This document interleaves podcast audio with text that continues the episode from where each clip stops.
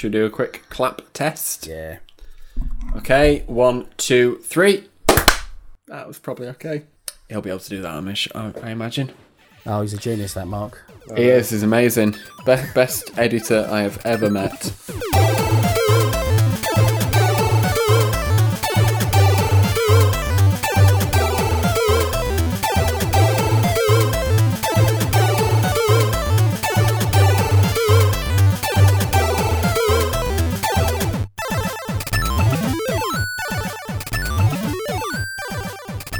Hello and welcome to Laps Gamer Radio episode 159. Uh, we've not really been doing many traditional episodes in lockdown. We've uh, been busy playing Dungeons and Dragons uh, and also watching some terrible films, thanks to Andy. Uh, I think we've got another one Oh, coming on, up. You can't let it go.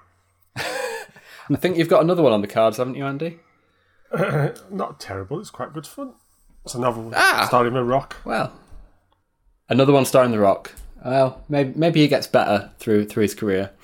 Uh, but we thought we'd give you a, a break from all of the random non-gaming news uh, to bring you some proper gaming news. Uh, so over the last few weeks, uh, Sony have unveiled their plans for the next generation, uh, and indeed what the PlayStation Five is going to look like. Uh, spoiler alert: it looks a lot like a router. That's what I was Uh, going to say. I'm Chazzy, by the way. I just thought I'd uh, mention that. Yes. We're not doing introductions. At the, st- at Uh, the top. yes, and of course, joining us today is Chazzy Hello. and Andy. Hello. Yeah, so, yeah, the, yes, the, the big white router that's going to, you know, I'm going to have trouble lifting upstairs into, you know, it's going to take four blokes to pull it upstairs to, you know, into my spare bedroom, into my studio. It will, yeah. Have, have you uh, Uh, have you seen people online have been d- sort of measuring how big USB ports are, I love all that. I and love then deciding how big the, it does look from that. It's going to be a massive machine. Yeah. Yeah, it was, it's there was like a pe- picture of some guys having it. That's it. Half a Pe- people, that's it. But like people trying to like work out if they can get it in their TV units and panicking. I mean, if that's what you the what the biggest problem you've got to worry about, then you- you're doing all right. I think it looks nice. Yeah. I quite like it, me. Don't know all the stuff is about how it looks crap and stuff. I think it's quite good. Better than a box, isn't it? Well, this is the thing, right? It's it, like like I, I particularly don't think it's very nice. I think it's um it's it's very uh just it's not the most beautiful piece of industrial design I've ever seen in my life. But um like you say, I mean, compare that to the Xbox One at the moment, or the you know the uh the the One S or whatever, where it's just a nondescript rectangle, and you- know, or the even the PlayStation Two. I mean, the PlayStation Two, let's be fair, is just a brick. But um, yeah, it's uh, it- it's got something about it, and it's different, right? And you, I suppose you can't really knock it for for that. But um, let's be honest, it's going to sit under our TVs or sit behind our TVs or whatever, and you know, it's it's the playing of it that's gonna gonna really count, isn't it? It oh, is, yeah. I suppose with the design as well, it, they were kind of damned if they do, damned if they don't, because And the thing is, with their have- first iterations, they always go a bit mental with the design. Anyway, you like you think back to the PlayStation Three, and that that. How But they only did of- that with the PlayStation 3. I mean, the hmm. PlayStation 1, the PlayStation 2, and the PlayStation 4 were all quite safe, just boxes. Hmm. I mean, the PlayStation 4 had the box with the angly bit, Yeah, Yeah. but Yeah. All the others have been quite safe boxes. So it's hmm. like every other generation will do they something go a a bit bit, crazy. a bit different. They, yeah. they, they get on the beers and then decide, decide to design something. I mean, last generation, we're, we're all complaining that the Xbox One looked like a VCR player. So yeah, if they'd have come out with the PlayStation 5 that looked like a VCR player, we'd have all been saying that. So yeah, exactly. No, I think You I think they've they've way, taken a can you? chance to be bold, uh, and they've they've done it, and I think they've done it quite well, really. Hmm. I mean, It's interesting that they've gone with white, um, white gloss as Yeah. well, so that like the whole dust issue is just a, and fingerprints are just Yeah. a, a non-issue, right? I think that's quite I clever. think, I think there's black ones. I think probably will be a black one available. Of course it will. I mean, the thing is with the PS5, right, is is that I think I'm gonna, I think I'm gonna skip the initial, you know, the initial first run or whatever, because this is what I did with the PS4, and, I, and it worked out really well for me. Is that I ended up getting an Xbox One, played that for God knows how long, and then when the the Slim of the PlayStation 4 came out. Then I jumped on that when the, when the prices were cheap, and then uh, yeah, just like cracked on with that for a while until the the Pro came out. And I think I'm not going to miss too much of like looking at that PS5 reveal as well. That you know, I don't think I'm going to be missing too much, and there's going to be a lot of stuff that's going to be kind of cross-platform anyway. So Yeah, I, I, I, think mean, I think you can you can get away with holding off on one or you know Yeah. whichever way round you want to do it. I think you can get away with not jumping on both straight away. This, Yeah, this definitely. generation. I, I definitely think so. I mean, if you look at the specs and what's actually under the hood, uh, last generation we kind of had a move to where the PlayStation 4 and the Xbox One were both just PCs, basically. They were running PC hardware with even a Unix shell themselves, so they were Linux PCs. And this is just an iteration of that, really. It's just a more beefed up PlayStation 4 and a more beefed up Xbox One Which is X. actually great because they've set their foundations in the, in last gen or this gen, I should say, um, so that we can have all this sort of, sort of back backwards compatibility and bringing things over, and you know, like you haven't you haven't got situations where like you know PlayStation Two to PlayStation Three and PlayStation Three to PlayStation Four, you were having troubles with conversions and like Xbox Exactly. were having to literally have teams to port things over to make it work on the Xbox One and stuff. Yeah, and Sony just didn't even bother. Yeah, Yeah. it's great. Yeah, exactly. so like, at least with this, Just is like, it. Yeah, it's it's interesting to see the way that they're the two different companies are handling this. In as much as like Xbox is just basically taking the iPhone model of just right, it works, everything works on it. Just iterate to the next one that's a slightly more powerful. Give us your money. Like, don't worry. It's this is just going to be your one. Bo- it's the one console future, right? There's that whole Denis Dyack thing from way way back in the early aughts is like you've just got one console and it does everything and it plays everything and, and all your friends are there and it's all good. Whereas Sony, I think, are just you know they're, they're they're coming along for the ride, but they're still trying to play the old the old model of like Yeah. no lock it down, lock the exclusives down. You know, Yeah, and I think um, there there was even a mention where Xbox and Microsoft have been very explicit with this whole smart delivery thing and saying if you own something on mm. Xbox One, Yeah. you'll be able to play it on Xbox Series X. Whereas there was a quote in the PlayStation reveal or just after it where I think one of the big Sony presidents said something along the lines of "We believe in generational jumps and we believe Yeah. in generations," mm. which kind of got the internet a bit worried that if they own, for example, Spider Man on the PlayStation 4, they wouldn't be able to play Spider Man on the PlayStation 5, even though, like you've just said, it, they're kind of the same thing. It's just a PC. yeah, So surely it should be able to, but you- there's potentially potential have to buy it again. And uh, it's any that any question, isn't it? corporation is going to want to try and um, you know eke as much money out of things like like like that, as Especially if they're possible, on right? top like Sony are. Yeah, I mean, you look at um, have you seen all this stuff about um, NBA Two K at the moment, yeah. and they're basically like they're they're going to put it was it seventy dollars they're going to put their um their price up for the game. Yeah, and then if you want to com- yeah, that's it. And then if you want to like convert over, you've got to pay an extra fee as well. So it's just yeah, Extra it can cost fee? you up to uh, Wow. yeah. So basically, like if you want to go from PS4 to PS5, I think it's like, but essentially it's going to cost you like a hundred dollars over over the piece just to have it, like the NBA 2K on your machine from PS4 to PS5, and that's just insane. Didn't we do that before? I'm sure something. Yeah, I mean, a lot of companies have done it before. You know, like EA, it EA have done like haven't done EA have done like the ten pound like conversion fee thing. Yeah. You kind of understood it when it was PlayStation 3 to PlayStation 4, though, because they were two separate Yeah, that's what I'm products saying. two different You're chipsets. splitting across different architectures, right? Yeah. But in this case, it is just literally a, a money making exercise, and like I understand, right? You, you know, games are more expensive these days, blah blah blah, and you got to recoup your costs. But yeah, I just yeah, don't know. Something feels dirty about these, like kind of you know, paying for a license key to switch from one to the other.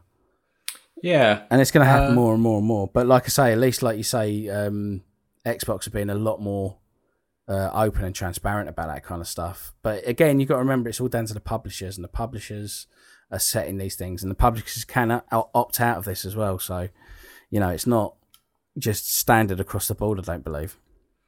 Yeah, I mean, we say it is the publishers, and, and the publishers have the final say in everything, but it's quite telling that the ones that we've spoken about so far have been sort of Uh, Assassin's Creed, obviously published by Ubisoft, that's smart delivery on the Mm. Xbox. Uh, and we talk about, for example, if we bring up the Spider Man thing, because there's been a Spider Man expansion announced, that is, they've said that is definitely a new product you need to buy on the PlayStation 5, Yeah. uh, which is obviously published by Sony Games.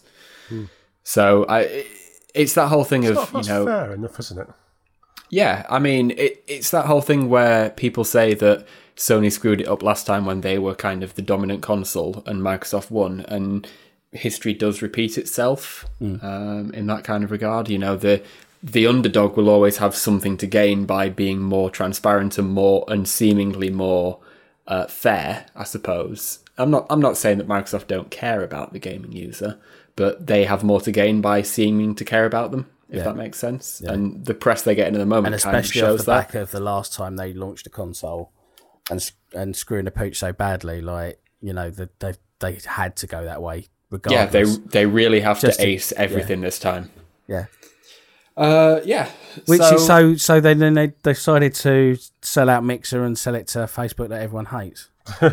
so yeah, hearts and Great minds. decision. Hearts and minds. Yeah.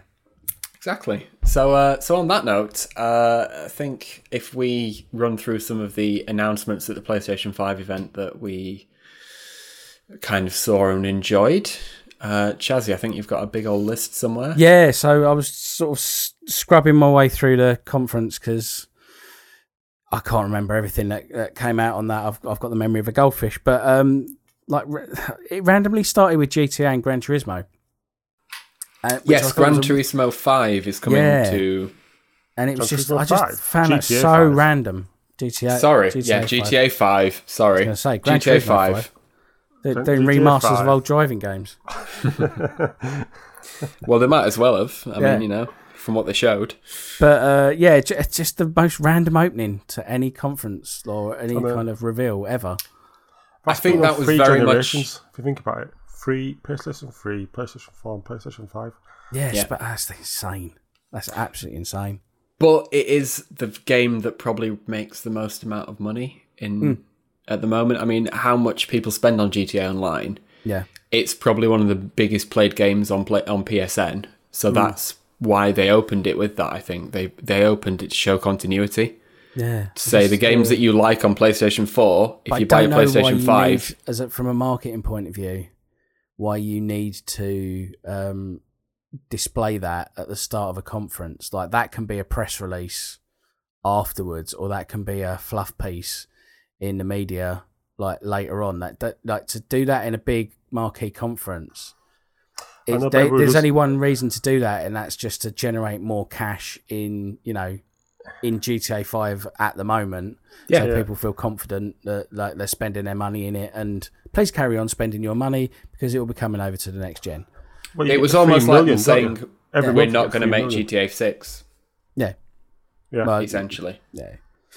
It's uh yeah, it's just a really odd, really odd start to the to the conference, and um yeah, yeah, just set a, set a very weird tone for me for the whole thing. But don't- um, I don't know, but it's Rockstar, isn't it? Everyone loses a shit Yeah. for Rockstar. Come That's on, it's, you see that Rockstar logo. thing is, I goes, saw that "Ah." Rockstar logo, and then I thought, oh my god, is it a San Andreas remake? And then I thought, to be fair, oh, maybe it- maybe it's like a bully thing, or maybe they're just going through No, agent. old stuff. Agent. Yeah, agent. it's not Yeah, real, exactly. mate. It's vaporware. Yeah, but then was it? Is it a new bully? And then Yeah. oh right, okay, so same old, same old, same old. Okay, great. But yeah, so yeah, that's it started the tone, and then just like crashing through a couple of things that that I liked. Um, there's a new Ratchet and Clank coming, which I, I was really interested in.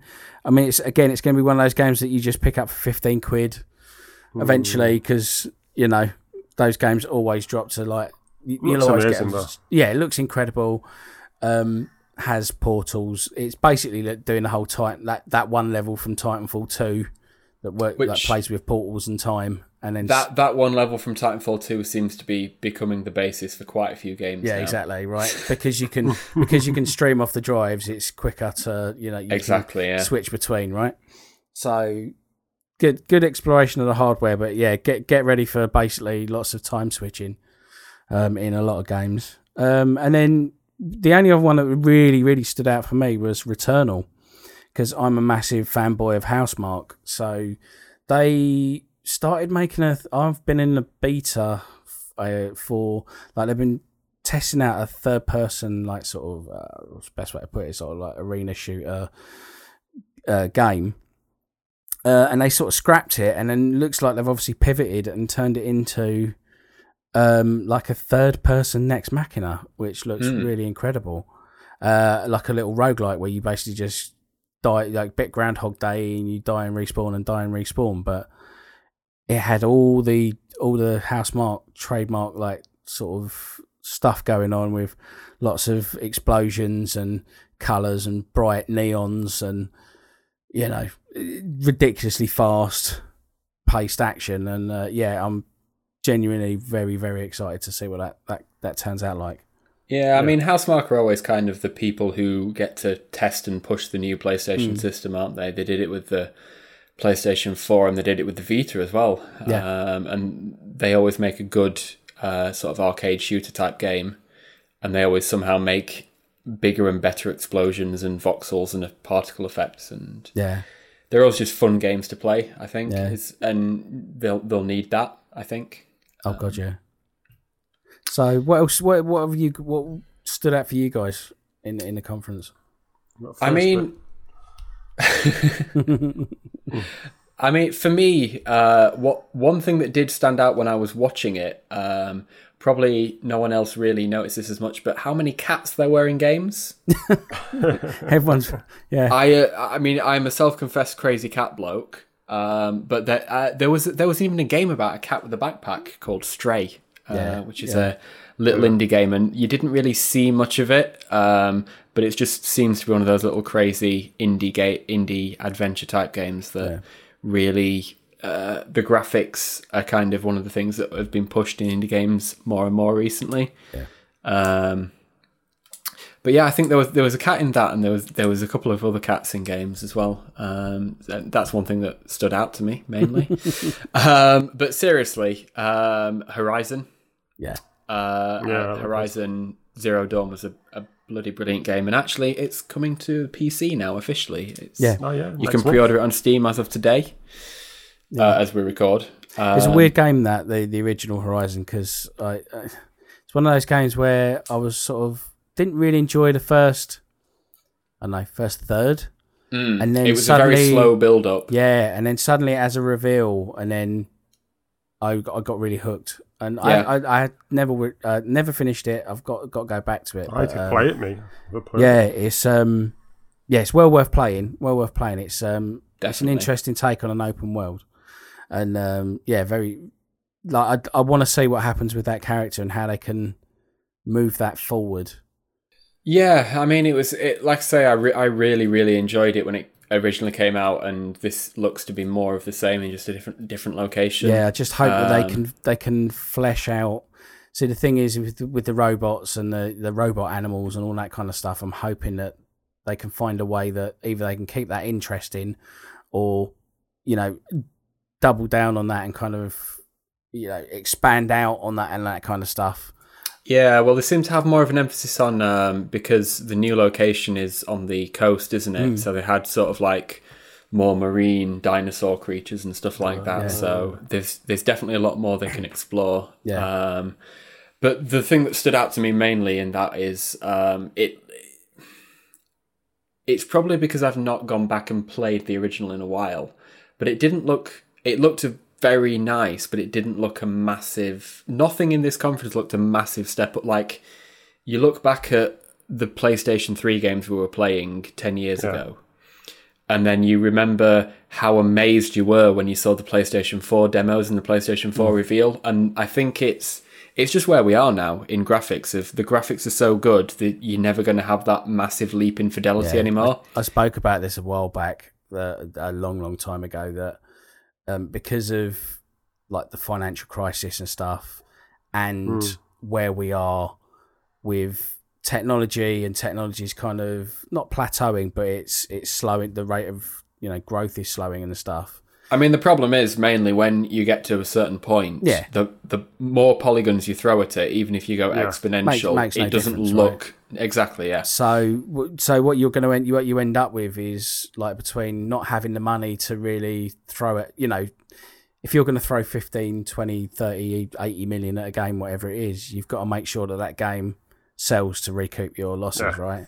And a lot of lot of people are playing it safe now and Mm. going with the, you know, going with the established franchises. You know, if it's something new, it's in an in a an arena that people already know and feel comfortable with, or you know, there's a bit of buzz about. And I'm I'm worried that there's a bit of a homogenization that's going to be going on in this this generation, in as much as like the only real uh, innovation can come in stuff like AI and um, what you can do. Like obviously, like everyone's it's so boring, but everyone's talking about the the like drive speeds and the RAM speeds, Yeah. right? And it's what you can do with that that can make games Change more inter- interesting or you know quicker or that you can play with that kind of stuff mechanically and like mechanics for the you know Joe on the street isn't really a big draw, right? It's not. It's like you say for you, it's the the, the big wow and the oh my god, it's pushing all these particles and voxels and blah blah blah or whatever Hmm. explode and. You're going to get less and less of that, and it's it's weird. And I think all the innovation is going to come in in the tech side and the back end, the things you don't see, the the person Yeah. pulling the strings, right? Yeah. And that's just not sexy. It's not it's- sexy, but It's I a mean, lighting games as well, isn't it? That's it, right? Every, like when you forgot when you look at that Epic thing, and it's showing you all the, the dynamic ray tracing and all that kind of stuff, and ambient occlusion and all that. Mm. That's stuff that's going to whiz by past you at like a Yeah. thousand miles an hour in most games, and um, yeah, like you can't quantify it, but it's little little things like that that you layer those all on top of each other, and it makes something really spectacular. But you can't quite place your finger on why that makes it so spectacular. If that make, makes sense. yeah, so, um, absolutely. Yeah, I mean- it's, uh, yeah, it's a weird one. This this generation's gonna you're gonna see a lot of lot of people kind of trying to make more of things than I think are there in this gen. But that's just my my little sad prediction. But I mean, you, you look back on it, and I, I'm looking at some screenshots now, and it, it looks beautiful. You know, it, it looks amazing. Um, but I, it kind of looks how I remember Horizon looking, if that makes sense. Yeah. It's it does. It's not that long ago that it looked amazing to me, and there are definitely steps up. But when you're Hmm. actually playing and watching it in real time, you don't really appreciate that as much. I think No, is, exactly. is kind of thing, and which kind of comes on to my next point about Gran Turismo Seven. Uh, we got we got to look at what Gran Turismo Seven looks like. yeah, Yeah. And my initial reaction to that is, oh, they've they've got Gran Turismo Sport on the on the PS5 because it, it the same HUD, the same everything. Obviously, it they showed it had the map and it had you know all the garages and stuff you expect shonky from weird map. that no exactly. Yeah. I, I mean, the, the menus were always the worst part of Gran Turismo, and they still are. Um, but you, it showed that, and but now when I watched a Digital Foundry video uh, the other day, and it, it showed the step up from because the particular map that they showed off wasn't in Gran Turismo Sport, but the car that they were driving was. So they kind of had some side by sides of the car.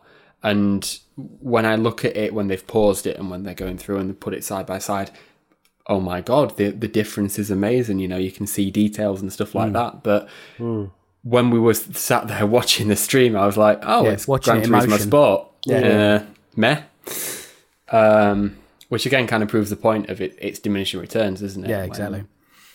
yeah. Uh, now, now if they like could have to- actually make those cars, I'll slow it down. that's it. If you can make those cars actually, f- you know, the AI cars around you feel way more alive, rather than just being on a, you know, on on a on a line, like every Gran Turismo game known to man, then you know I would be excited about Gran Turismo. But you know, you've made the cars look better. You haven't made them react better. And It's that's- kind of what Gran Turismo Sport did, though, isn't it? Because Yeah. it was such, had such a emphasis on the multiplayer. They kind of solved that problem because you had you were racing with you're real racing people. real people, right? Yeah. I mean, mo- half of them just try and take you out at the first corner, but To just get the best AI possible, which is other people. Exactly. Yeah. Yeah. Um, which is hopefully something that's you know, they promised it last generation as well of getting more people involved in uh, multiplayer and stuff like what the Watch Dogs promise of people invading your game without you realizing and stuff like that, and it never quite came to fruition Yeah. the way that they intended, and that's something that I hope they've not given up on. Um, and apparently, uh, one game that was shown off in the next generation reveal does feature that kind of mechanics, uh, which was Death Deathloop. Yes, I thought you'd be Uh, excited about this. Yeah, nice segue, eh? Um, yeah, Deathloop, which is from Arkane, who were behind Dishonored um, and probably other things. Dishonored and What the other oh things? god, Shit. Prey. Prey, Oh, yeah. Oh, yeah. Yep, and the other Um, game that I can't remember. Uh, they, they had like four, three or four cancelled Yeah. uh, projects anyway. Uh, there's a great Noclip documentary about them. Uh, so go and watch that. But essentially, yeah, no, uh, Deathloop is their latest uh, game, uh, and it's it kind of blends everything that they've done before. So it's got a bit of Dishonored blinking, uh, and it's kind of cell shaded fifties. Uh, 50s, 60s grindhouse, Yeah. like Exactly, yeah, 60s, vibes. 70s grindhouse. Yeah, So you play as an assassin, um, and but apparently in, in in Deathloop you can get invaded by other assassins okay. uh, who are trying to kill you.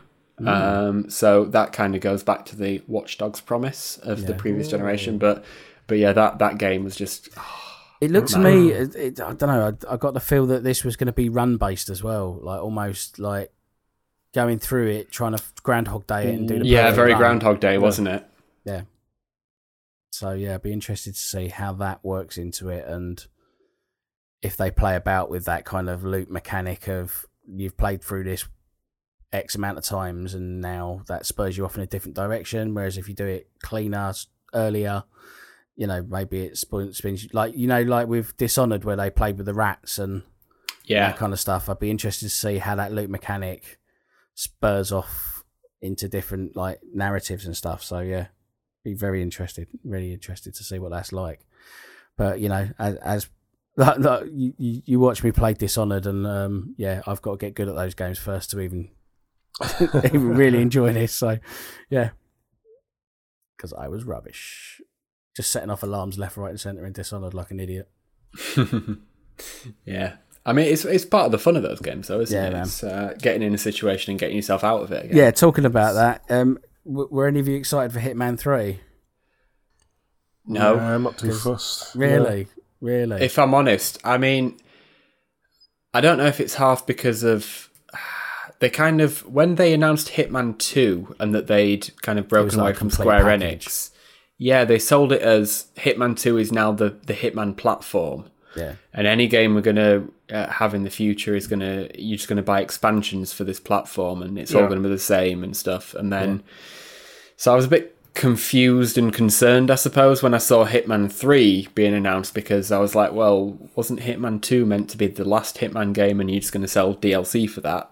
Um, but I think it's probably.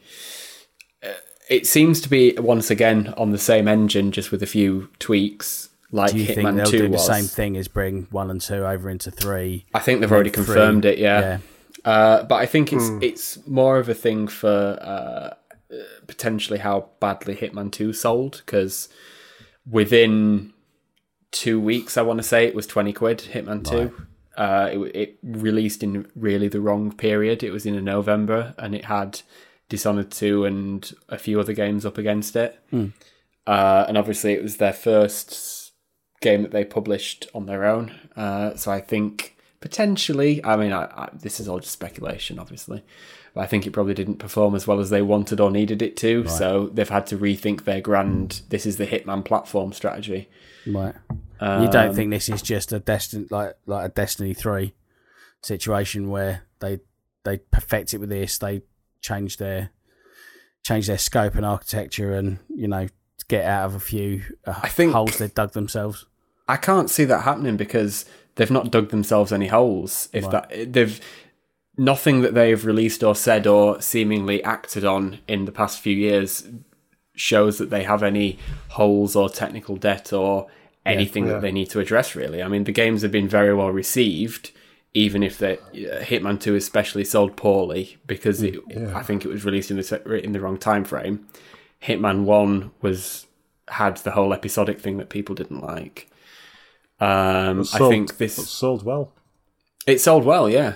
Um, But I think it, it people in at the beginning it didn't sell well because of the episodic nature of it, and some people apparently didn't like that. Well, um, like at the end of the day, like it, might all sound a little bit doom and gloom, but like we know at least we're going to get some of the greatest texture work in all of games. oh yeah, 3, definitely, 'cause God damn it! and hopefully more killer briefcases. yeah, because some of those levels look absolutely stunning. Like the amount of detail that they go into is just incredible. Yeah, they're, they're they're brilliant games, and the amount of work and detail they put into the levels is is absolutely stunning. And the things you can do in those levels as well, like every level is a sandbox, and you can pretty much, if you can imagine it, you can do it. Really, um, I've never, I don't think I've ever, at least since Hitman was rebooted, uh, gone into one of the levels and thought, oh, I'll do this, and not been able to do it. I'm gonna have to go back and uh, on the on the streams one day when I'm you know I need to smash out an eight hour game or something. I'll probably do a Hitman Absolution at some point just to see how bad a Hitman game can get. yeah, they got pretty bad at some point. Yeah, mate. So what about you, Andy? Anything anything that sort of stood out for you? Uh, Destruction All Stars. Quite like the Yeah. look of that. That seemed um, with the physics and, Yes. and foot. Very Yeah, interesting to see whether that's either going to be an onrush or a Fortnite. You know, like whether it's it's know. sort of straddling the two. But yeah, it does look a, an immense amount of fun to just smash cars into each other and and then run around and Yeah. it's it's like anything with, these reveals. It's like um, the launch lineup's going to be pretty poor. Mm. Probably apart from Spider Man. Spider Man looks pretty good if it continues. Yeah. Have And- they? I was gonna have say, they is that- actually figured out how they're going to release it yet? Is it is it going to be? Spider-Man. Yeah, the Miles Morales bit. Um, are they? Is that a standalone? Right. That, that's I- what I I heard. From what I understand, it's a standalone like Uncharted Lost Legacy. Yeah. Right. Okay. So it's like Spider-Man Miles Morales. But you could It'll also a- buy it as a DLC that then links to your like actual game. I think it's no. I think it's just a complete just- separate Oh, okay. entity. But Nice. separate. I Oh, think that's it's good. reusing assets, but PS5 Yeah. enhanced really from the Nice. original game. Yeah. Um, because No, it's I'm got looking forward to that. two years. So Yeah, that'd be good. I'm I'm I'm looking forward to that actually because that'll be a it's a technical showcase and b like that's just a great game to do a little side story on. So hmm, Yeah. any any anything that those guys can give me on that Spider-Man universe, I'll I'll lap up. So yeah, that's what I mean. I'm Excited about that. intrigued by Demon Souls, the remaster. yeah, that's interesting. I didn't have you down as a kind of like Dark Souls, Demon Souls guy. I'm not, but I'm just wondering because it's been done by the same people who've done um, who did Shadow of the Colossus, isn't it? yeah, it's okay. Bluepoint. I am just wondering if they're going to annoy all the Demon Souls fans and maybe put an easy mode into it. I did play about I put about seven hours into Demon Souls on the PS3 and then I just fell off it. And Right? you're just like I can't be bothered going back into it and Yeah, it's that it you know I play it I enjoy it. when I look at it the world the, you know yeah, the lore behind it all looks really fascinating I just can't I just don't have the time to put into it yeah. and replay over over and over again and get killed and so on and so on at this Yeah. moment in time and it's just not something I'm willing to do so I'm just wondering if I might just do annoy all the fanboys Uh, like- maybe like an easy mode Get the story mode right, the God mode. yeah, yeah. Because games started doing that, you know, where I can't remember what it is, but some games have just done like you just want to play the story, you can play the story. Oh, there's loads of them these days. Yeah. I mean, it's the first thing I do when when I boot a game up is go onto the I just want to have a story kind of setting Yeah. because yeah, I, I'm I'm not here for all the get good stuff. I'm just here for the story and the experience. Um, I think I picked so- a Bloodborne, and uh, that's as far as I've got. Like, I've not touched Sekiro because I, d- I don't hate myself. I'm I'm the same to be honest. I but I really enjoyed what I played of Bloodborne.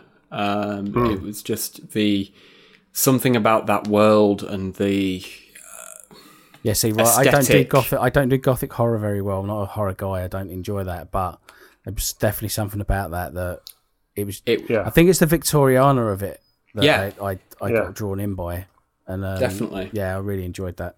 it's sort of like Victoriana crossed with Japanese horror, and it just Yeah. It was brilliant, and it really it hooked me for quite a while. Yeah, I think the only reason I stopped playing it is I, I moved house, and then I kind of fell away from it. And when you halfway through the game and you've not played it for a year, you kind of forget the controls and how everything works, so you have to start again. So again, yeah, And then Yeah. I just couldn't be bothered. Ah, yeah, that's that's a it. shame, man. It's That's a great game. If they ever release a PC That goes remaster, in, that goes pick it in up some again. real that goes to some real places like towards the end of the game. Like when once you understand like what it's all about and Mm. why why you're doing what you're doing, it's yeah that goes into some really odd, strange play like things that you wouldn't you don't see in games. Mm. It's See, very odd. I'd love to experience that as a gamer, but I just know I haven't got time. I mean, Like if you haven't got time, Andy, right, I'd really recommend um, looking up on YouTube a guy called Epic Name Bro, and Right. he does he essentially I think he I think he was doing like Dark Souls uh, like lore runs hmm, in the original Dark Souls, and then he got then employed by From to do the guide for Dark Souls Two, right. and then like he basically like that's that's what he does. He just basically does lore runs on YouTube, and um, yeah, he but he will literally break down like bits behind trees and oh my god, there's a hat on this post like that must have been left there by such and such and like he breaks everything down and it's incredible. So yeah, mm, I'd thoroughly recommend just going and watching those if you just don't fancy playing it. But yeah, they're well worth it yeah, I mean, I do fancy playing it, but I just don't fancy playing it to the standard. to that yeah to that level. Good, the get Yeah, good I can- standard. I can completely agree with that. Uh, I know exactly what you mean. um, on talking about um, really difficult get good type uh, games, what did we all think of Sackboy: A Big Adventure? yeah. Part of me was like, oh yeah, they've um, they're they're trying to resurrect something. Yeah, it was. It felt very much like they're trying to make flat. Sackboy the next Mario. Yeah, I tell And you what, it felt Sackboy like is was, not Mario. No, what it felt like it felt like you know when they announced PlayStation All Stars, and they were like, "Oh, look at Yeah. all our mascots. We're gonna woohoo, We're gonna try and make something out of this." And Mm. it felt like absolutely like a wet fart in a lift, and um, that that's what that did for me. I just don't think like Sackboy is not a interesting, fun character. It, it for me, it has No. just connotations of just mediocrity and um, uh, just you know, just just not not fun, not not. contr- there's nothing about that get those games or that character that I ever enjoyed, and I just don't. I, I don't know. I, it does nothing for me. It Leaves me completely cold, and I just think, just let it die. I don't know though, because if you think about it, if you're releasing, I mean, I don't know if Ratchet and Clank is going to be a release game, but you need something for the kids, don't you? Yeah, You know, you want you, the under tens and something. Oh, here we go, Sackboy. And people do love Sackboy. You know, it is considered one of the PlayStation mascots, and um, depends if you know. I think Matt pointed out the floater controls. If we can solve out solve the less Hmm. floater controls, you might have a really good game. And if you make it a, maybe creative a bit more as well, a bit like um, Tearaway. Oh, I Terror think was it'll go the other. Yeah, I think they're going to go the other way and just completely stay away from level building and all that kind of stuff, and Mm. just make I it a straight up platformer. That's probably what I thought as well. Uh, I, Little Big Planet was special and it was different, whereas this felt like they were trying to be generic. Yeah, Almost, they were they were just trying to be another platformer with Sackboy. It, This it is your kind of classic, smacks of like, wasted game, right? potential almost. classic launch game. We need something for the kids. What can we get? Right, uh, you got two years. Smash Knack. out a Sackboy game. Yeah, I mean, I'm. Uh, I mean, these days, give it to a don't studio the that kids isn't just play Media Molecule. Fortnite? Well, yeah, but it's that thing though, isn't it? It's that that you can you can almost hear the marketing executives and and the kind of like you know studio heads going, right, we need to smash out a kids game. Right, who do we give it to? Like, don't give it to Media Molecule Molecule because they've got dreams. So let's just take the take the IP and the character, give it to some other studio who's going to knock it out cheap in two years. Like, Well, I'm we'll get, we'll get a load I of we'll get a load of parents buy it. Uh, We'll make our money back plus a little bit extra. Jobs are good and Well, right. you let's would do, move because- on launch game. You would do because if you played it, if I played it, if I had a PS5, I was going to buy a PS5. I wanted to play it with my daughter there. Yeah, that's it, I'd right? Buy- you buy them sat up by but you can s- you know, like- you can sniff a cynical game like that. yeah, like I a mile know, off, right? I know. But if there's nothing else to come But there's like you say, Lego if your kids, like- if you're going to buy it for like, I mean, I wouldn't buy it for fifty quid, but like if you were buying that for like twenty five quid and your kid Mm. thirty and your kid's enjoying it, right? Then yeah, what does it matter? Yeah, I just double checked it. It's by Sumo Digital, uh, who Yeah, made did- Little Big Planet 3, uh, Yeah. among a lot of other things. So they've kind of got history with the Little Big Planet Yeah. franchise, but at the same time, Little Big Planet 3 was the worst Little Big Planet. Um, So there you go. sorry, Sumo. Exciting times. They're from Sheffield. I'm allowed to diss them, right? Fair enough. Um, yeah. So yeah, overall, it was um, it was a strange conference. I did I didn't blow my socks off. I've got to say. Did anyone? I one more thing I want to mention. Bugsnax. Right. Okay. Oh, oh, oh, you mean um, Viva Pinata, Yes, but not Viva. Pinata? exactly. Yeah, by the people who made Octodad. Yeah. Uh, yeah, I've no idea what the game is at the moment, apart yeah. from Are you looks like subscribing to this theory that this is all a front for a horror game. Yeah, for something else. Oh yeah, did you not see the end of the trailer? Like, No. the- oh, did you not? The, like a crazy Bugsnax guy runs into the camera and knocks it over. Like, uh, yeah, it, Right, it's okay. it's a Viva Pinata horror game. Right. nice. Okay.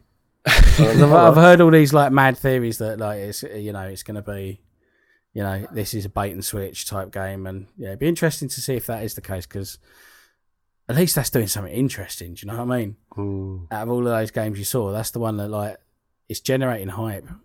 But again, I think else. that's kind of a. I mean, apart from you've obviously got the big spectacle games like Horizon Zero Dawn and Spider Man PS5. Yeah. But the the main interesting things that we've kind of talked about have been mainly by indie studios. Yeah, like the And Devil been this- Inside as well. Like that, Yeah. that game where you it looks like basically you're playing as inside someone's body or something. Yeah, It might be their like immune system or something. But Yeah.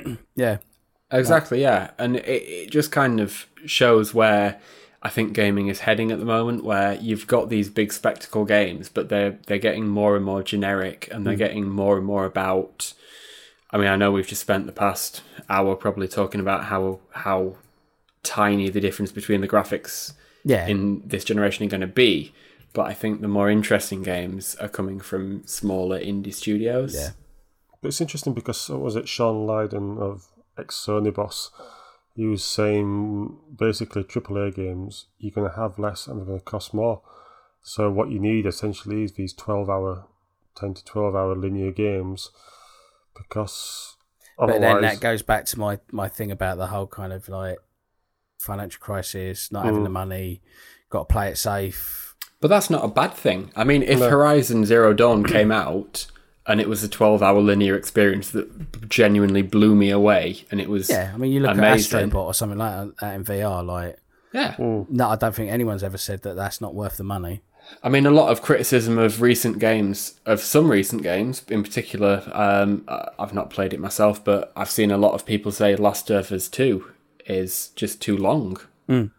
And it's these studios are always going for bigger and better and all this, but are games too big now? Do we want shorter experiences that are, are more fine tuned? This is the thing, right? I think it's it's just a matter of um, I don't think it, it's, it's that thing of like you're, you're always going to have people who grow aging like like myself. I'm aging out of games to a degree because I'm having kids and blah blah blah, and I just want like an eight hour like crash it through. You know, an eight hour game will take me two months to get through because like you know I can't I can only play it in an hour and a half hour chunks, right? You're Mm. going to get some other kid who's going to want a game that's like hundred hours long yeah, because like they've got all the time in the world and whatever, and then there's going to be degrees of grey in between of those. Yeah. and um, I, d- I just don't think it's like I don't think it's going to go one way or the other. If I'm honest, I think it should, it you know, just make the experience that you want to make, and if it's long, it's Yeah, long. that's If it's short, it's short. You know, people will still gravitate. that's a it. isn't it? Yeah. If you've got a story of Last of Us Two took thirty hours, that's what it is. It's thirty Yeah, hours. It's what- thirty hours. Like you can't. Yes, it may feel too long. Yes, it might be from a auteur point of view, like from a directorial point of view, like maybe a, you've dropped the ball on that, but that's that's the the you know experience they wanted to make. So you know it is what it is really. And if you don't want to play a thirty hour game, then that's on you, and you don't have to. Mm. You know, you don't have to pick up The Last of Us two. I won't be. You know, I'm, I'm I have absolutely no interest in torture porn, depression, like, and basically just a miserable experience. Like just sitting there like misery porn for like thirty hours. I've got absolutely no interest in that whatsoever. Yeah. Whereas you know my cousin, he's absolutely loving it. He's he's loving the tension of it and the anxiety of it, and he's really enjoying it. But Mm. I know you know, and it's, it's horses for courses, and and you know, there's uh, thousands and millions of people like me, and there's thousands and millions of people like him. Make you know, I, I, I'm not going to get pissed off with the Last of Us because you know I don't have to play it. You don't have to play Mm. any of these games. Did you I see your name on that petition, Chaz? and You had to change all the story. Like, why? I mean, it's just Mass Effect. It's just Mass Effect over again. All right, fine. Like Mass Effect, you built it up over years and years and years over. But at the end of the day, that's the experience they made. And all right, if I feel that they've dropped the ball, you know, I feel that they've dropped the ball. But I'm not going to go online and start. Yeah, you you've got to change it because I, I think this and this is my head canon. You know, like oh, maybe I was wrong. Maybe I got it wrong. Maybe I've I've interpreted it badly. You know. It's, it's nonsense, absolute nonsense. But there you go. That's my, that's my point of view on it. Anyway, Yeah.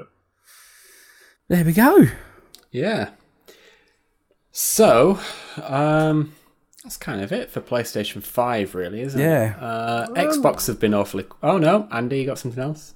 Just a couple of things. There was a video. Uh, I was listening to a podcast, Game Burst, and there was was a video from Digital Foundry. I don't know if you've seen it, but you know we talk about the price. Mm. I think the price is going to be high Yeah, because I mean we were, we trying to build a PC for it, and was it some of the tech you can't even get yet? You know, Yeah. like the SSD and the ports and stuff. yeah. No, like I know for a fact, like, right, do, doing what I do for a living and working on what I'm working on at the moment. Um, I know that there is stuff coming down the pipe that is faster than what is, you know, than what is available in those machines. Yeah, I mean, the PlayStation 5 seems to have But like you've some got to kind pay a premium for it, right? It's some kind of proprietary NVMe SSD on speed. Yeah. But Mm. does that really affect the game? it will affect the game in so from what I've my research and stuff, what it affects is um, open world games massively because because it's streaming levels to pull that data over is very difficult off of a hard drive, right? Because you're you're talking about you've got to have a very quick read write speed and then to drop stuff into RAM to run, right? Yeah, Now, just to you- render like to render the, or whatever. render stuff. So what you have to do is then you have to drop textures and blah blah blah, and you have to optimize everything and put things in places so that they're easily accessible. Whereas on an mm. SSD, you're not having to do that. You can just just stream it in one stream of consciousness and go back and forth as well. So if you go forward and then you turn around and come back the other way, like you're going to have stuff in memory, but also you could stream it from the drive and kind of mm. fudge it. And it basically, it's just going to make things so much quicker, snappier. Smoother, like you'll be able to have bigger worlds. You know, you'll be able to have your Red Deads and like run across vast landscapes. And you know you're not going to have to worry about the overheads and stuff on it, and, and the kind of technical, technical. But I suppose, I mean, uh, devil's advocate there. We kind of we have Red Dead Redemption. Yeah, but imagine you've Um, got you imagine you've got Red Dead, but they haven't had to spend, you know, uh, six months sorting out all the textures just to get it to stream properly. Right, you can just have even better textures that look even nicer, that stream in just as quick, and then you can use some of that extra overhead on, on the processing power to then put into some other area of the game, right? And this is what we're talking about. You know, you look at that Epic demo, and they're saying about like their pipelines of they're not having to do level of detail so that like when you know when you get popping um it's they that you have to essentially like just to put this very simply, you have like three levels of detail. You have like far away, like very far away, kind of far away, close up, and you know that's it, like right on top of you. So the, the close up one, the LOD, has to be, you know, it has to be a really cool, like really detailed model. Slightly further away, they drop the detail, they drop the textures, and then f- even further away than that, it's really, really low polygon and, and really low textures.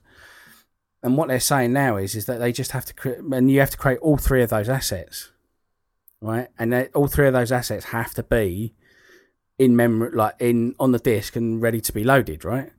Now, what they're saying with that Epic stuff is that they can create one high res um, asset, but then on the fly, because you've got the hard drive, uh, they've got the SSD, the speed of it, they can process that and like essentially res it down as you get further and closer to it, further away and closer to it. So you're literally cutting down, and rather than having to do the job three times, you're having to do the job once, or at least like once with a bit of tweaking. And um, it can it that will have massive consequences across games because then you can do more. You can have smaller teams doing bigger stuff, or you can have bigger teams doing even bigger stuff, or bigger teams doing even more condensed stuff that's really incredible. And um, like this is what I was saying to you about the back end stuff. It's just going to make it f- way, way more like all that stuff. It's it's brilliant for developers, but to get that over to a um, Consumer. a consumer is so difficult.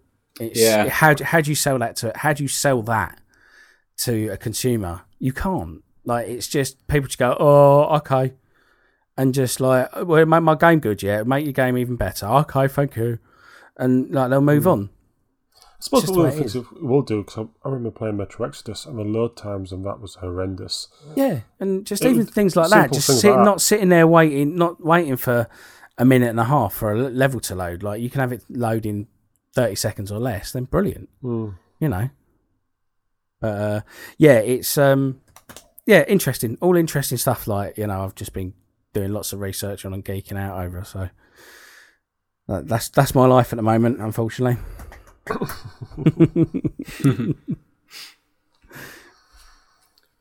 Cool. So, um, what do we think Xbox is up to? They've been awfully quiet, uh, really. I know they've just announced that they're going to have a week of summer kind of festival gaming in three weeks' time, I think. Yeah. Uh, but apart from that, they've been dead silent. Uh, They are in a very lucky position they don't have to.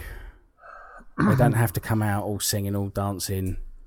You know, they feel confident enough in their products that they can just sit and sit and wait and, uh, you know, Because we already know from leaks that the Xbox Series X, which is still a stupid name, uh, Oh, God, is yeah. Going to be more powerful than the PlayStation 5 on a CPU graphics level.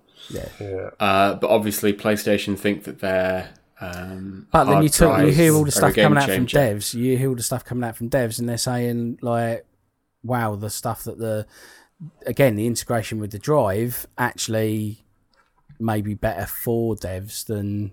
I suppose that's the thing, though, isn't it? Is it better? Is the hard drives better for the devs It's, or it's the a, consumer? yeah, this is it, right? And it's a it's what it sounds like is that each both of these machines are a massive juggling act, right? They're, imagine you've got all the same parts and you move them around in, in a different order. You know, you, think of it like a car, right? You've got a car and you go, right, do I have a better gearbox, Mm. you know, or or do I have a you know a bigger engine? You know, which is going to give me the better performance for this type of vehicle? And it's that it's that same thing with um with like these new consoles. It's like one's decided to go with the better gearbox and suspension for holding like more speed around the corners. But then, like the other, the other way has just gone. No, I just want a big fuck off Power, engine. yeah. I just want a big fuck off engine and like no aerodynamics and just tires that will stick to the road. And it's the same with these consoles, right? They've just moved the parts around, and um, let's just see, you know, where it falls and which one punts out the best output at the end of the day. But the output, I think, is going to be very similar, Yeah, to, I mean, you know, to to the average consumer. I mean, to, if it's better for the devs, it's going to end better for the consumer, isn't it? Yeah, right. And like, I, I, like personally, I like. I, I always buy the Xbox first because I trust in their, um, their the Xbox Live system, right? I, I have I have a lot of faith in that system. Plus Game Pass as well. Like I'm I'm bought into that. That has been probably my last six months to a year of gaming has solely been through games Game Pass pretty much, and um, I like that, and that's bringing me along, right? So. I, I'm be interested to see what they do because they don't have a lot of exclusives. They don't have a lot of like big wow, you know, showy stuff. I'll guarantee you'll see the new Halo. I guarantee you'll see that. You know, whatever Infinite it is was, um, you know, you'll see a you'll see a Forza something. Yeah. Um, But I haven't said that there's no um, exclusive for the first year or something. There's yeah, but then they've bought all these studios, right? You know, Yeah, they've, bought, they've bought Ninja Theory. They've bought. Uh, who else have they bought? I'm trying to remember now. Did they buy Obsidian? um, Yeah, I think they No, bought Obsidian. Like you're gonna, I think you're gonna see. You might not say, "Oh, and it's out next year," but you may say, "Like we've got this in coming down the pipeline. Like Mm. keep your eyes on it in the next two, three years." You know, I think there's a lot of um, there's going to be a lot of sort of uh, grandstanding and look what we've got coming down the pipe. I mean, if you look at the PlayStation 4, it took that a long time to have good, like, mega exclusives. Hmm. I mean, it launched with Killzone, Shadowfall, and Knack, and then by the end of the generation, we've got God of War, we've got Spider Man. Yeah, it's uh, absolutely crushed it. Exactly, yeah. Um, it's they built that up over years, and it's kind of what Xbox is playing the long game, uh, particularly with Game Pass as well. Hmm. But it it'll be interesting to see how it all plays out. And I mean, I'm not as as fussed as I was anyway. I mean, as I was kind of saying to you before we started recording, uh, what I thought of the PlayStation Five reveal overall is I went and bought a new PC. Yeah, Uh, but again, that's that's the bit to me personally. That's that's the way I've I've been thinking about doing the same thing because you can do Game Pass Ultimate. Yeah, because you know you can you, whatever you get on to to a lesser extent, like whatever you get on the console, you're going to get on the exclusives wise. You're going to Yeah. get on the PC as well, right?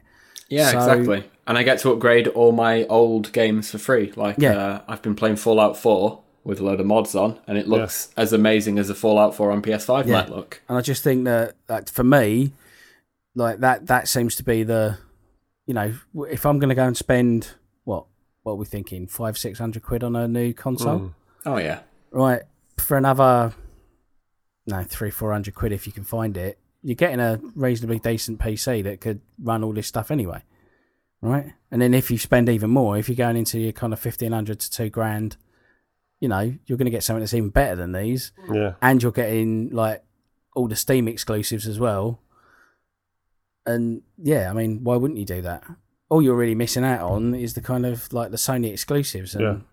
you know, you you can probably pick them up later down the line with a, a cheap console. Do you guarantee the PS5 is gonna, you know, they're gonna do a slim revision or Drop whatever. price. I mean, the other thing is you don't Pro. Yeah, you, you don't really know what's going to come over to PC as well. I mean, if you look at Sony's lineup, Horizon Zero Dawn's coming on PC. Absolutely. Um, and there's another one as well. I can't remember what it's on like PC you, now. you could see Demon Souls quite happily coming over to the PC like two years after. Bloodborne PC has been talked about for Yeah. years. Uh, it, not just like you know Sony fanboy rumors, but Yeah. there's been leaks on the Steam store and stuff about it in the past. So it's clearly in yeah. the works. I mean, this is the thing, right? Is I'm, I'm sort of like getting a getting my head together into building a new PC. So, um, like I'm, I'm sort of at the moment, I'm sort of in that place of do I? I've got a amount of cash, and do I drop it on a Series X or do I just put a bit extra towards it and get myself a PC? And I haven't made that decision yet.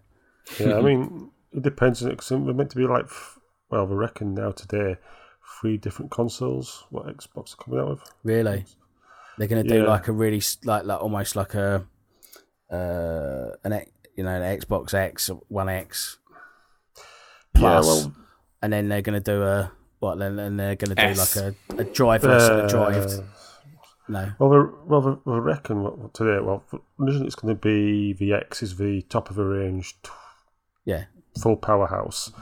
Then they reckon Project Lockhart is the one that's not as powerful, and I read somewhere that it's only going to be output at maximum 1080.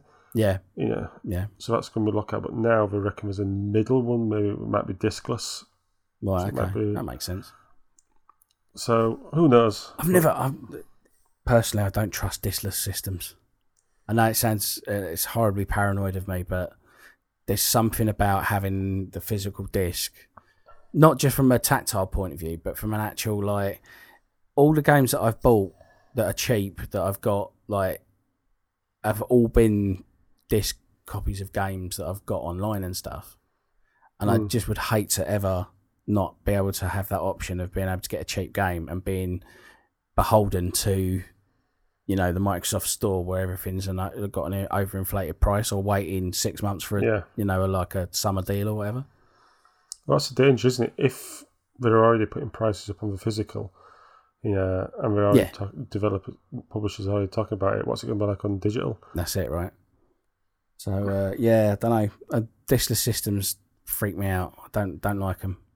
Hmm. Don't But like on them. at all. But I can, but then I can see like if you if you're trying to go if you're trying to go diskless and you're you only ever buy any, everything online, then hmm, you know I can completely see why one would be like, like one that's hundred quid cheaper would be like a really tempting offer.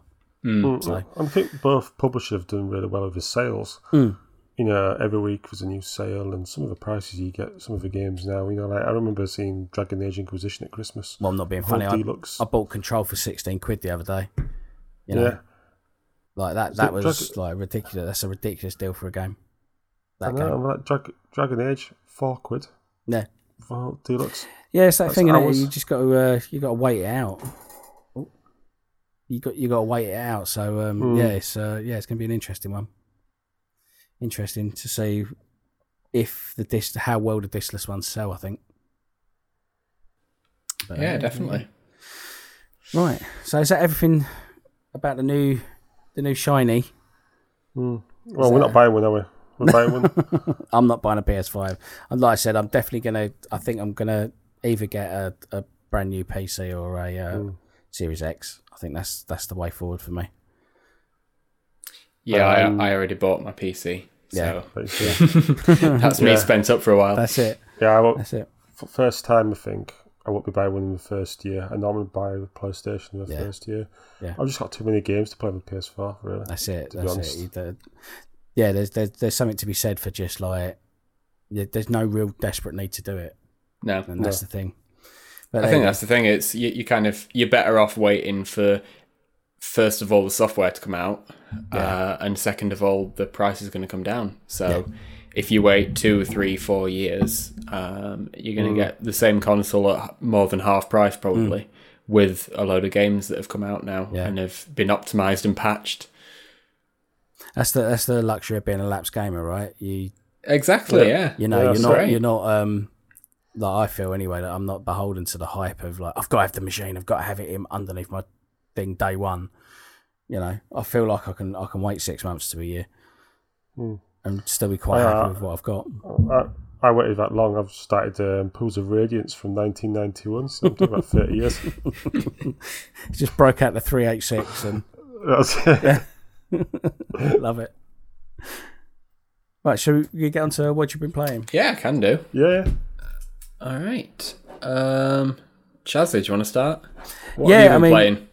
Me, well, I mean, it's all been on on on the streams. We obviously like quickly pimp those. We've been every day of the week, you know, rather. Oh, actually, no, and and the weekends to a, to a degree. Um, we've Yeah. been, uh, yeah, each one of us is is streaming on a on a certain day, and um, my day is a is a Saturday, so I've been streaming a lot of Mass Effect, and uh, that's an interesting one to go back to because in my head that is like an amazing, beautiful game, stunning, you know, beautiful technical showpiece, amazing story, and now it's just this really janky, poorly textured, like absolute like horror show.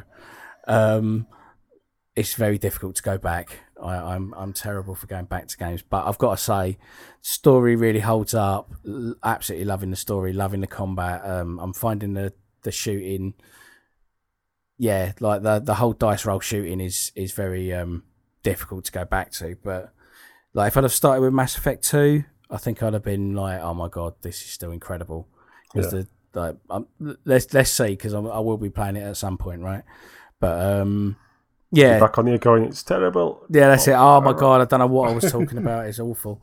But um, yeah, the, the story, the characterizations, the the way the world feels lived in, um, just there's like all the, all the codex stuff that we've been reading. It's Hmm. it's still a phenomenal game. Like you know, you can see why why it took off. And um, yeah, I'm having an absolute blast playing that. So I've got a, I've had a bit of trouble on the stream with uh, with a really bugged boss fight, um, which was a bit of a nightmare. But after getting past all that, I've been having a lot of fun. Um, I've, I'm about what sort of uh, three, four, five hours into it, and uh, yeah, absolutely can't wait to get back this Saturday and um, and play some more. So yeah, yeah, it's uh, yeah, it's interesting going back to a game and seeing having the rose tinted spectacles taken off. It's uh, yeah, yeah, very interesting experience. I just think if, if you go back to those type of games, especially role playing games, it's more about the story. this is it, right? just to be fair, things. a lot of that melted away quite quickly once I got into the once I started smashing into the missions and yeah we got the Mm. Normandy and we were we were off trying to find all the different uh trying to find Liara and you know all that kind of stuff and getting her off from the dig site and all that. yeah it's just like you get into it and having said that though right well like, obviously this week in the news there's been lots of sort of stuff about like you know some dodgy stuff in um uh like de- development houses and people like grooming people and blah blah blah blah blah. And there's there's a lot. I mean, basically that game is just like Shepard going around grooming his crew to uh, you know to like sleep with him, and it's a bit like a bit on the nose now, really. And you just think, oh, would that fly nowadays? Probably not. But uh, yeah, there's lots of um, yeah, lots of very different attitudes to uh, to doing things, and I don't think games will be made this way anymore. Let's put it that way. So yeah, that was that was quite interesting. It's quite fun to get your head around. Um, yeah, and then again on the, on, the, on my, one of my streams, um, I was just playing. I picked up, like I said, picked up Control for like sixteen quid, and um, I I'm really enjoying that game because I I was not I'm not a fan of Remedy stuff. I've been on record as saying Alan Wake is appalling. Um, Shame. like, yeah, no, yeah, and we yeah. One I day, agree. One day we'll It's yeah. I was gonna say one day we'll do a uh, we'll do a you know a replay and we'll have a little sort of round table about that game. But yeah, it was just I didn't enjoy that. I I've never enjoyed Max Payne, um, and yeah, sort of any uh, like Quantum Break I'd picked up just because it was a curiosity because of the whole TV stuff, but I never actually played it. So I didn't really have high hopes for Control, and everyone was like going on about Control, telling me it's the best game in the world and uh, it's just incredible and blah blah blah. And uh, I just thought, oh, I'll wait till I get it in a sale. Sixteen quid. That was the the price for me to get in, and um, yeah, I've been thoroughly enjoying it. Very Twin Peaksy. You can see it's pulling its um, you know, it's pulling its influences and showing them very very clearly and largely. It's very X Files, very Twin Peaksy Yeah. um, and ha- yeah, that just does not shy away from that at all. But it's just doing some really interesting stuff, and it's just a really cool. It's it's always trying to keep you off balance. It's always trying to keep you guessing.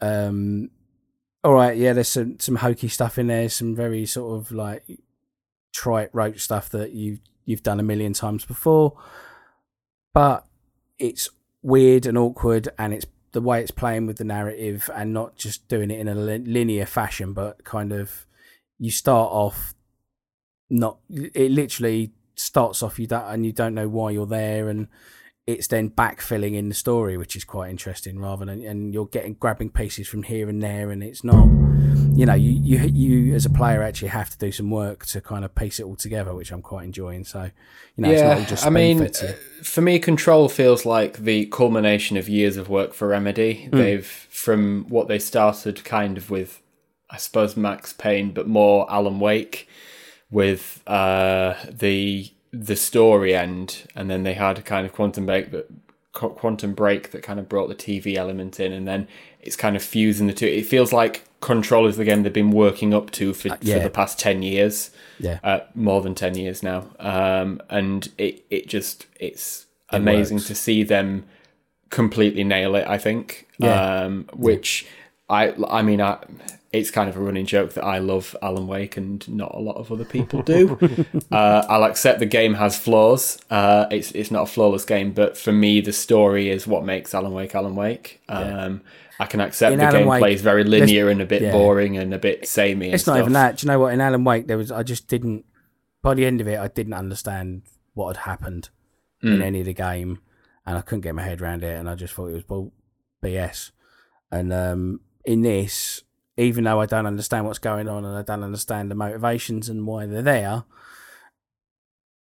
what is happening minute to minute, I can at least understand and kind of get my head around, and I feel like I have a purpose Mm. even if that purpose is not going where I think it's going. So it's, Yeah. um, yeah, it's like you say. I think it's just that they've taken learned all those lessons and kind of like not been too um, obscure about it and tried to be a bit too, um, you know, uh, prissy about the whole thing.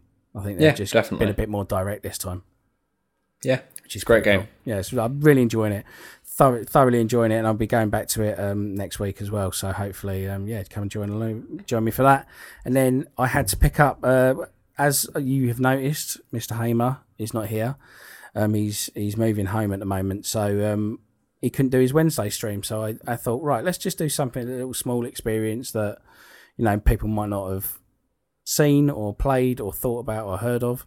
Uh, and I picked up Hades, which is Supergiant's new game. So this is the people that made Transistor and Bastion and uh, the other one, the oh Pyre, uh, the basketball game. The, Hmm. the basketball game of a story set in a fantasy world, which actually is incredible, and it's another game that if I ever get a chance to just do a one-off on the streams again, I definitely will be doing. But Hades is essentially um, the Greek myth of sort of um, it's all Greek gods and stuff that are trying to help you. Can't remember the character's name, your main character's name, but he's the son of um, Hades, the uh, the Lord of the Underworld, and he's trying to fight his way out of the underworld up to be with the gods of Olympus. And they and it's a roguelike essentially. So this is part Dark Souls, part Bastion.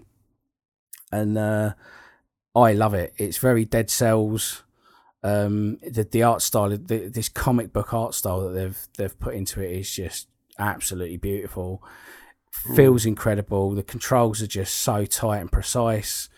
Um, you're having to make like decisions on the fly. If you've ever played Bastion, you'll know like the combat can suddenly go from being very easy to just ramping up and overwhelming you and you've got to be very clever with your dashes and stuff to, to get out of stuff and um, it's exactly the same here in Hades um, but what sets this apart is that it's got this wonderful story and a lovely irreverent um, comic comedic kind of delivery and art uh, like like sort of tone to it.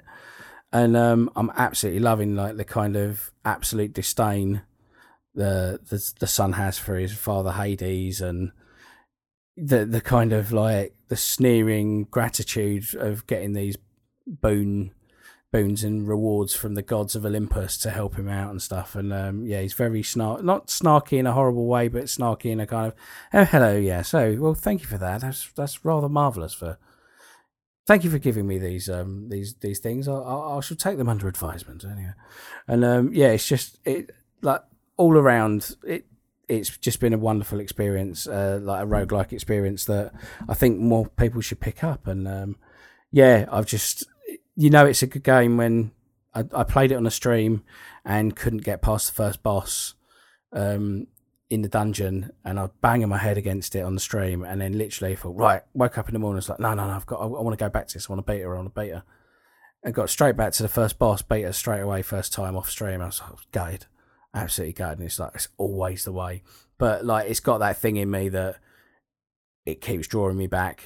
You know, the, the, oh, I'll get, I'll get the next big like um power up or something in this run. I, I can feel it. I can feel it coming. I'm Yeah. because you can go to a mirror and it gives you like your permanent upgrades and i'm slowly tick grinding those and ticking those up and that i'm now feeling the progression more and more and more and i'm feeling where i can push the envelope a bit more and yeah loving it absolutely loving it i think more people should check it out so if you do want to have a look at that check out uh, the lapsed gamer twitch stream because there's a vod on that But yeah, that's the three games I've been playing recently.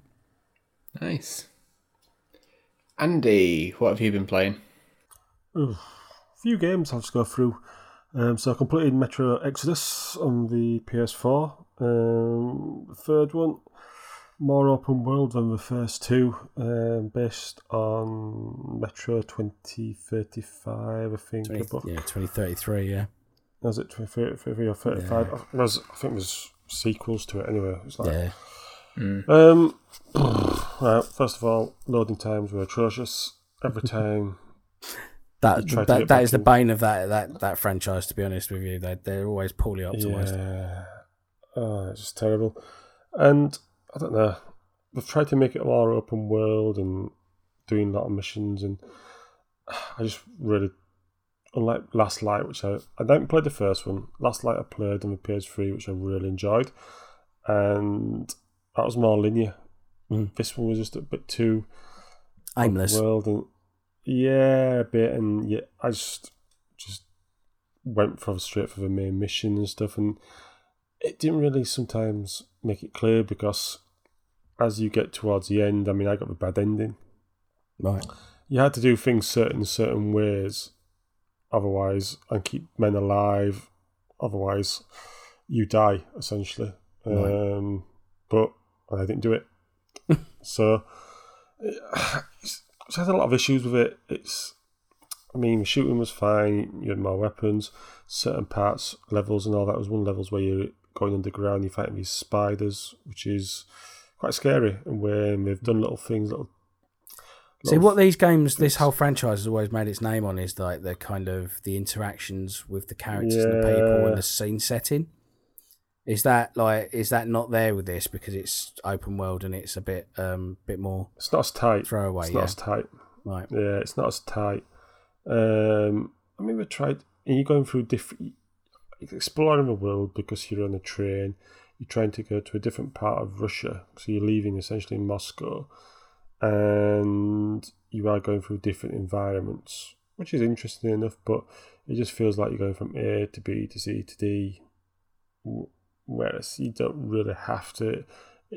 Like I said, it's a bit, like I said, it's a bit aimless in it in its plotting and its Yeah. story. It's you're not doing things- funneling you to an area at you know like certain points. Yeah, You, know, you can do it. You can do it. It's So- almost like Mega Man, where you can do any boss in any order. Not really, no, because you having you you're having to follow the storyline of it. Right, so you okay. go from so it's more a Fallout, right? That- forest area yeah. to a desert area. You're having to follow the story of that, but it's very why you're having to go to these areas is very aimless, very Woolly. woolly. Um, and then you're having to go get this at the end of it. Your wife is ill, and you have to get this super drug. Uh, so it's just like, so by the end of it, I was just like, I just, I think going open world for a franchise made it was a poor decision, and she Mm. just kept it tight, kept it linear. And it's always a case with these type of games where the last light you, got a certain ending, um, and my my ending didn't continue in this because I think I died at the end of the second one as well. And you play the same character again, so the, your character survives and that type of thing. So too long. Little touches like little spider when you come across webs and spiders are crawling across the screen does freak you out a bit, but little thing overall, I don't think it's as strong as the second one. Yeah. It's very difficult to recommend. Um, continue playing through Lego Avengers. Um, played loads of the DLC. It's like get a season pass with it, so it's like little 15, 20 minute levels of Captain Marvel, Doctor Strange, and all that. They've all been quite fun. Um, playing, playing also Zombie Trilogy. Um, I, was, Okay. I think it came out on the PS3 and out on the PS4. Picked it for about four pounds. Um, now this is an offshoot of the Sniper Elite games. By Rebellion. Yeah. Now, what I understand reading about it, there's 15 missions in Zombie Trilogy. 10 of them, the first two, were like DLC for a Sniper Elite. And they just re- repurposed it. Repurposed it. Yeah. Um, and we've Wow. done a third one, which have packaged it all together. And I think we've released a fourth one on the PS4. But I'm just playing through with my brother, and it's essentially a bit like Left 4 Dead, but fighting slow moving zombies, which are Nazis. And you go from point A to point B. And, you know, you've got a variety of weapons, not much difference between them. So you got your um, a machine gun, you can have a shotgun for close combat, and then you got your sniper um, rifles, and then you got your um, handguns. But it's a lot of fun, you know, when you just want just to shoot zombies and Yeah. without thinking about it too much. Many puzzle. And I'm assuming this has still got the sniper elite thing of like you know you hit a perfect shot and it slows down and does the X-ray thing on a on a zombie and all that kind of stuff. Yeah, it does that. It slows down, you know, like bullet time and see, you can see Yeah. where it goes and stuff. It's just a lot of fun. You know, it plays. I think it plays up to four people. So, and just finding a few. About a level probably takes about forty minutes or so, depending on how hard it is. Some of it can become quite difficult, Yeah. but you know, It's a shame because I'm a lot massive wuss and I just don't think I could stomach that game for too long. mm, Uh, but like from an art style, but like if you say it's like Sniper Elite, I might try and pick up a Sniper Elite game and, and play through that instead. yeah, it is fun. I mean, like I said, it's only four quid in the, the Yeah. PlayStation sale from the early Worth and it's like one of those things. It's worth a punt, and me and my brother enjoyed it. That's great. Yeah, it's like so that's good. Um, Westerado, I've been streaming that Yeah. on Mixer. Um, now this is a Wild West game, open world, um, in 16-bit um, Yeah. style graphics. Um, now this game for me is two parts. It's the open world and you are following the story of trying to find out who murdered your brother and destroyed your farm. And this happens random, so it's not the same person every time. Okay, didn't know that. And yeah, so it's not the same person. And you go around doing missions for people, and you get they give you clues. So they'll tell you right. what type of hat he's wearing, what coloured jacket he's wearing. is he wearing who? Ben? Yeah, it is. It is essentially that, and it comes and it changes. Like I said, that part's brilliant, and you can do certain missions and for various people. Um, you go into certain areas. You've got bandits there, and if you've been a bit of a badass around, bandits won't bother you. Mm. But at the start, they'll start come chasing after you and start killing you and stuff. And everyone you talk to has got a bit of information. Um, so that's really that's really good, really brilliant. You know, I mean, if you're threatening, a, I couldn't complete a mission by another rancher because I'd already threatened the rancher with my gun, tried to get some information out of him, and he wouldn't give me any information and chase me off. Wow. So it, it's little things like that that it's like Red Dead 16 bit, and it's brilliant in that sense. But then when you get to the end boss, jeez, Yeah, I saw you saying about that on online. Ah. It. I mean, the game itself doesn't last. It's not that long. I think it's took me about over three hours. Right, But a large part of that three hours was try to get through this. Well, spent two hours or so trying to do the open world, get enough clues to find the, the guy. Um, then I spent, must have spent another two hours just doing the last bit. And all it's missing is one checkpoint. one checkpoint would save you so much hassle Mm. because the amount of guys you have to fight um, from when you f- go to the boss's um, hideout to eventually killing the boss is unbelievable. Wow. Now you, you can knock the guy's hats off, and they're like your and because essentially your hats are your lives, and you can pick up a hat and get alive, but it can be quite difficult. But one checkpoint straight after you fight all these other when we're split into three, and if you guess wrong, you have to fight three different, almost like three different bosses, Right. and then you go on a horse So ride you- fighting. Are you saying like you should put a checkpoint just before that choice? I think Do we should put a you- checkpoint after the choice before Right, you do okay. the horse ride because the horse rides can be a bit of a pain, and Right. then you fight the the, the your murderer. If we just done that, it would have been probably a perfect game. But as Hmm. it is, I, I'd go back to it and I'd just do the open world bit and forget the boss because the open world bit is brilliant. You know, I found out who it is, but I've decided to live and let live, and uh, let it go and walk away. yeah, Yeah. yeah, that's it.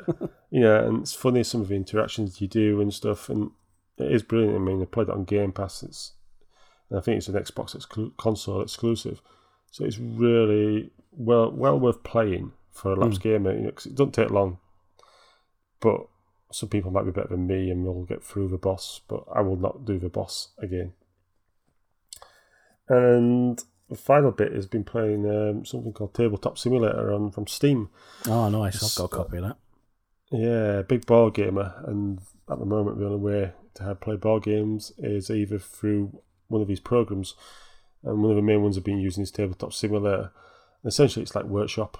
People basically put the assets in of a board game, Yeah. and they just can recreate any board games, and there's Yeah. thousands of them. There's um, I know I picked it up because I I don't know if it was a Kickstarter or, or what it was, but someone had created a Persona Five board game Right. and had an, a module for it that worked in Tabletop Simulator. Hmm.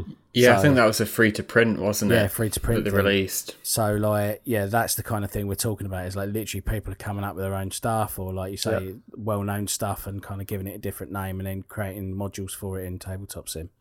Yeah, Yeah, it's it is brilliant, especially when it's scripted for game.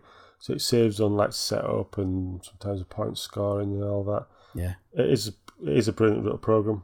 Um, there's loads of mods out there, and there's some official mods as well that you can pay for. But yeah, if you're a board gamer and you like them, highly recommended. yeah. No, that's Mm. br- it's a brilliant bit of kit. It But is, like, yeah. it's like I say, it's, it's, it reminds me very much of like going back to our like D and D sessions about Roll Twenty. It's kind of Yeah, initially quite daunting, but once you you've played through a few games and sort of got your head around the interface and stuff, it's yeah, it's brilliant bit of kit. yeah. Brilliant, brilliant bit of kit. Yeah, definitely. Um, so I guess that's on to me. Um, What I have have. playing, Nick? Sorry. What have you been playing, Nick? Well, I'm glad you Oh, asked me that, Chazzy. um, I have been obviously on the streams that we've been doing. I've been I've started playing through Deus Ex: Mankind Divided again. Uh, I fancied kind of going back to a few older games. Well, not really old, but not new games uh, that I've enjoyed in the past, uh, and just going through them again, maybe in a different way this time. Um, and yeah, just really, really enjoying it. To be honest, uh, it's great to play through again, and it kind of cements in my mind what a great game I thought it was. If that makes sense, so, like I thought it was a good game, and it still holds up. So it's still a good game. I think it's the one game like obviously we've all been following each other's streams. as We've been playing them for like moral support and stuff, and I think it's the one game that universally everyone's jumped in on and gone, "Oh, I've got to go back and play this. I've got to start this up again." Yeah, it's just something special about it, isn't mm. there? Can I It's put my just- hand up and say I've never played it, and I've Oh, I've like I said, I've I've I've got a copy and not played it, and it's like even I've gone like, I really should play this because this looks like Nick's just like making this look brilliant. So I've I've got to get involved and like just do it for myself as well. Yeah, it's brilliant. It, it's one of those examples of a smaller world where they've really taken the time to design and think about everything and Yeah. put little stories and little hints about things and just it- it's a small experience probably Yeah. compared to a lot of games but because of the way that they've designed it around that it's just such an amazing game and it's filled with little like if you go down one street you can see uh, it's full of environmental storytelling as well, so you can kind of see different things, and you pick up pocket secretaries and little notes and stuff, and read things if you if you explore, and then you see things that are connected later, which is something that sort of Bethesda have traditionally done in the past um, quite well, um, but they've re- really really put a lot of work into this game and the storytelling of that. Um, and it's it, it's it's a big shame to be honest to see. Um, obviously, it didn't sell as well as they were hoping, and it didn't meet some kind of Square Enix expectations. So it seems that that franchise is very much on the back burner now. Um, which hopefully uh, that'll change in the next five, six years or so. Uh, but it's just a, it's a brilliant, brilliant game. um, and I'd recommend it to anyone. Um, other than that, uh, I've mainly been playing with my new PC, to be honest. Um, ooh, I booted up The Witcher Three uh, because GOG did a uh, nice yeah, little yeah. yeah, they did a nice little um, promotion where if you've played GOG on any other platform, uh, they gave you a PC version for free Oh, the Witcher. uh, via GOG Galaxy. So if you've played The Witcher, you get it on GOG. Yeah, if you've played The Witcher 3, you get a PC version on GOG for free. Nice. Um, so obviously, I played it on PlayStation 4 quite a few years ago now, uh, but I went and redeemed it in anticipation for getting my PC. Uh, so it was the first game I booted up. Uh, and yeah, that, that game on ultra settings is just stunning. Um, I, I think I've said before in the past, um, I mainly played The Witcher 3 via remote play on my PlayStation 4. Um, and so I didn't really appreciate the graphical fidelity of it at the time. I was just mainly interested in the story and the mechanics and stuff. But that game is just absolutely gorgeous. Uh, The scenery and everything is just mind blowing. And even for a five year old game now, it's it still looks absolutely incredible. Um, and I still think it's one of the best um, just just one of the most evolutionary games of the past generation and i think if games that are going to come out in the next few years i think uh, will have learnt a lot from the witcher i think it's one of those experiences that will change and shift games uh, in particular bethesda games uh, and those those kind of open world rpg i mean it's already kind of we discussed last time about how uh, Assassin's Creed Origins obviously learnt a lot from The Witcher 3. And I think in the next few years, you're going to see a lot more games that have kind of taken on its ideas and shifted towards CD Projekt Red's thinking. And obviously, you've got Cyberpunk coming at the end of this year, potentially, maybe still, hopefully. Um, and that'll definitely, that'll again, I think, be a game changer uh, this early on in a new quote unquote generation which will be really interesting to see. Um, I played a little of, well, I say I played a little of, I, I spent two hours last night tinkering with Fallout 4 uh, and just trying to make that look as good as I could. Because I've re remembered my problem with PC gaming is that I spend so long playing with settings and mods and graphics that I never actually play the game Just that get I sit yourself down to play. GeForce now and click everything to optimized and then leave it. But then I want to, I want to, because Fallout 4, I was really quite disappointed when I booted it up at first because I was like, this looks awful. And then it was on Um, like 640 by 480. Yeah, it just, uh, Like- not, like it, all PC all the lighting was flat and Yeah. none of the textures were really low quality and stuff. So I, I fixed that. Uh, it took me an hour and a half, but I fixed it. Uh, so now I'm ready for whenever I want to play it again. Uh, but yeah, um, I literally, I'm not even kidding. I, I, I got to the vault and I, I was just about to leave the vault as I as I was finishing up last night. So Oh, it reminded talking of vault. That reminds me of I watched a speed run of that and Awesome Games Done Quick, and there's some very fun stuff you can do in that vault, which like sort of basically essentially speeds up time. And I can't remember what he does now, but yeah, try and look it up because it's fascinating what you can do in that vault, which then completely like changes the game and stuff, and just like accelerates all kinds of weird stuff. Yes, it's a it's a it's a wicked speed run to watch. Yeah, I'll take a look at that. Yeah, yeah, do that. It's- It's I, fun. I always like watching speedrunners, particularly of games that I like. So. Yeah. I'll I'll take a look out for that. Um, and the only other thing that I've played is uh, randomly I picked up on GOG uh, a game called Kona that I'd never heard of before. Um, but Is this it, the it seemed Eskimo one? No. uh, it's set in Canada. yeah, right, okay. Um, Inuit, I should say, not Eskimo. That's horribly awful of me. It's all right. You're only insulting Adam. It's fine. um, but no, I'd I'd never heard of it before, and I, I picked it up for like 69p or something. But it seemed right up my alley, and I was 100 percent right. It was. It's it's kind of. It gave me very much uh, Gone Home vibes, but in a an outdoor area. So uh, it's very much a walking simulator with a, a few puzzle elements. Uh, but and it, it's got that horror theme running all the way through it, and you are you essentially drive to this town in the middle of nowhere that's snowed in for the winter. Right. Uh, and you get to the general store where you're meant to meet uh, your kind of contact who you work for, and you open the door and find he's been shot dead, uh, and you've got to kind of go through all the town and unravel its mysteries and its secrets. Uh, again, playing into all the things that I love of of kind of X Files lore, of small town Twin Peaks mysteries, uh, and just general a general sense of forbidding and horror.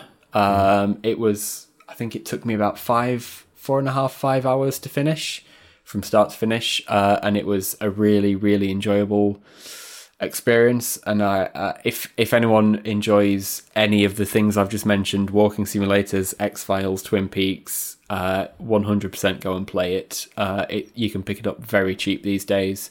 There was a, a bit of jankiness in uh, controls sometimes, just in like where you'd go to open a door and you'd press the open key and then you'd have to sort of walk backwards so the door could be allowed to swing open kind of stuff. Uh, you could tell it was an indie developed game, uh, but it, it was a really, really enjoyable experience. Uh, and that's kind of what I'm looking forward to exploring more now I've got a PC that can run these kind of things is more smaller things by indie studios that um, I've not been able to experience and have fun with in the past few years. Um, so yeah, that's that's pretty much been me. So I've just looked this up, and this is definitely not the game I thought it was. um, the game I was I was thinking of was Never Alone, which is like you're a, a little kid and with like a wolf.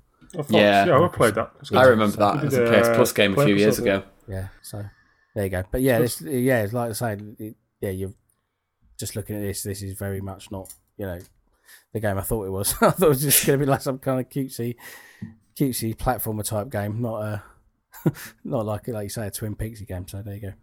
Yeah, um, but yeah, re- really, really good game. Highly recommend it. Nice, nice. Awesome.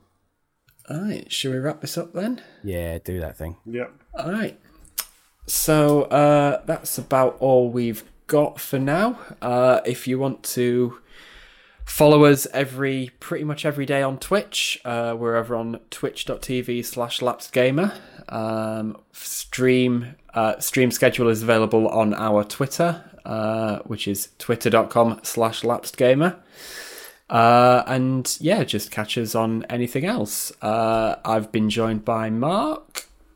Hello, that's me. Chazzy, sorry, No, that's all right. That's not a problem. and Andy.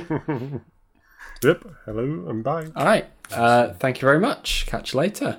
Bye. Bye. Bye.